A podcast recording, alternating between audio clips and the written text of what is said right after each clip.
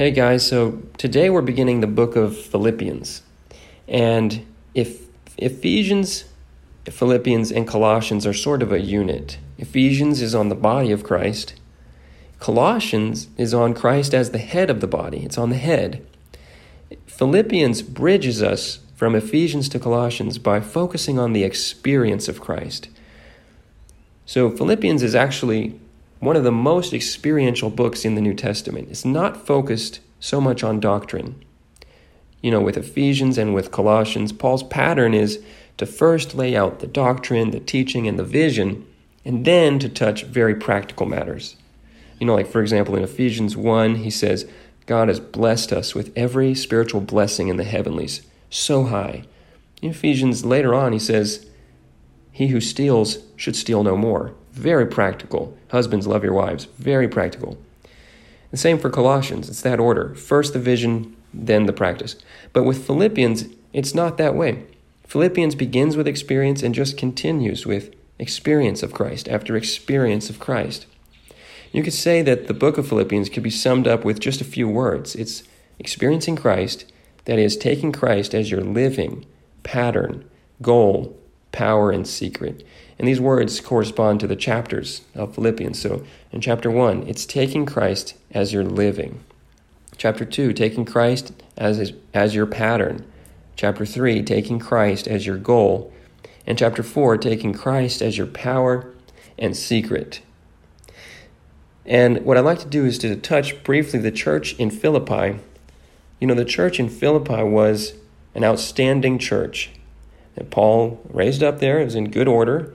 And it did have some impact of some dissension in the church, some dissension which Paul will touch in later chapters.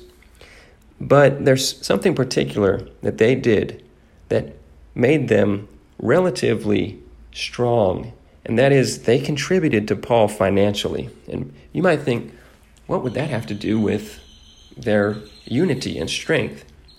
Well, from the outset, Paul says in verse 4 through 7 of this chapter that he's thankful when he prays for the church, praying for their fellowship under the furtherance of the gospel. And when he uses this word fellowship, unto the furtherance of the gospel, he's actually referring to how they supported him financially. And he says in verse 6 and 7 that he's confident that God would complete the good work in them and that they have him in their hearts. They're fellow partakers with him of grace. So their fellowship unto Paul in the furtherance of the gospel, it actually did something which which is actually a lesson we can learn from the church in Philippi. And that is when we contribute to the gospel, a group of believer, believers contributing together, they will not be as individualistic as if they hadn't contributed, worked together.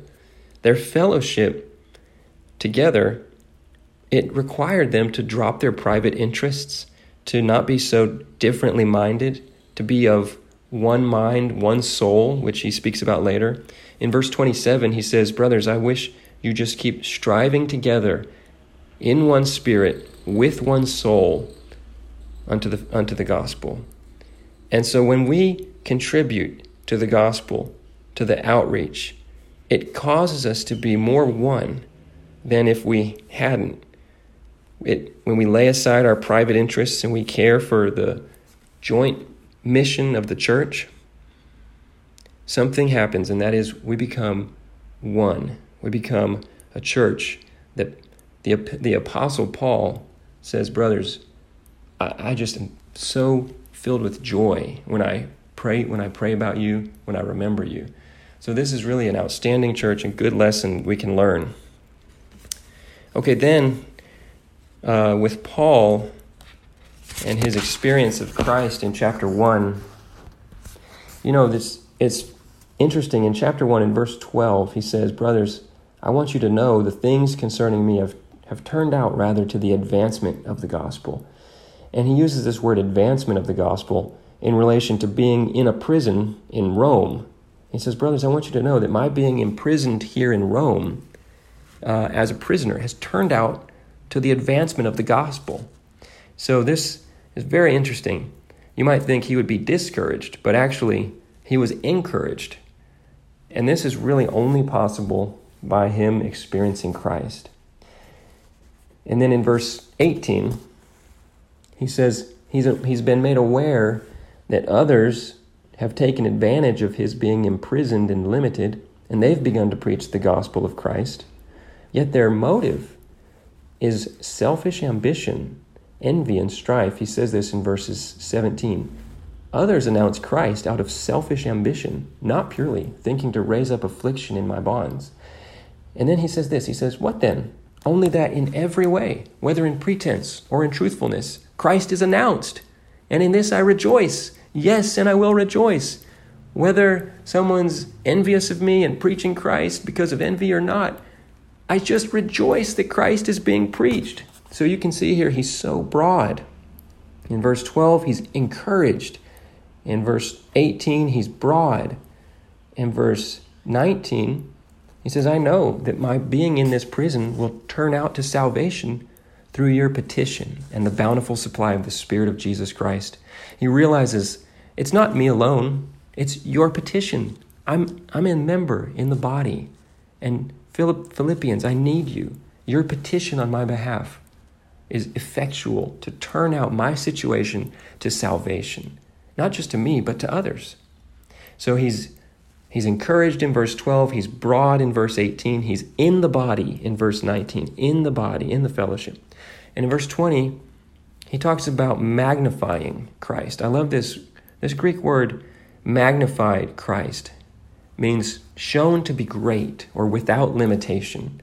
You know, Paul is a little prisoner in a Roman prison there, and he's extremely limited. And yet he says, In my body, my limited frail body, which is in bonds, will show that Christ is great and without limitation.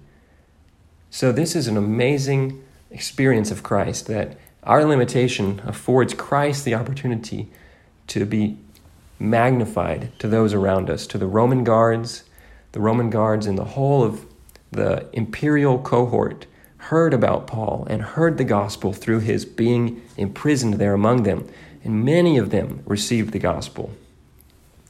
So if you could ask Paul, Paul, you're encouraged even though you're in prison, you're rejoicing, you're broad even though people are announcing Christ out of selfish ambition, you're in the body even though you can't be with the believers because you're in prison, and you're magnifying Christ even if it's through your death. How could you do this? You know, if Paul would summarize how he could be this type of person, he would just say a few words. He would say, To me, to live is Christ. This really summarizes this whole chapter. To me, to live is Christ. Paul's taking Christ for every decision, for every attitude, and he's taking Christ and living him. You know, how many of us could say this? I think for us, we would say, For to me, to live is me. I just live me. I do me. But for Paul, where he's at is he's saying, To me, to live is Christ. So this is such a high pattern for us. I believe attainable someday. We'll be able to say, like Paul, To me, to live is Christ. So this is chapter one of the book of Philippians.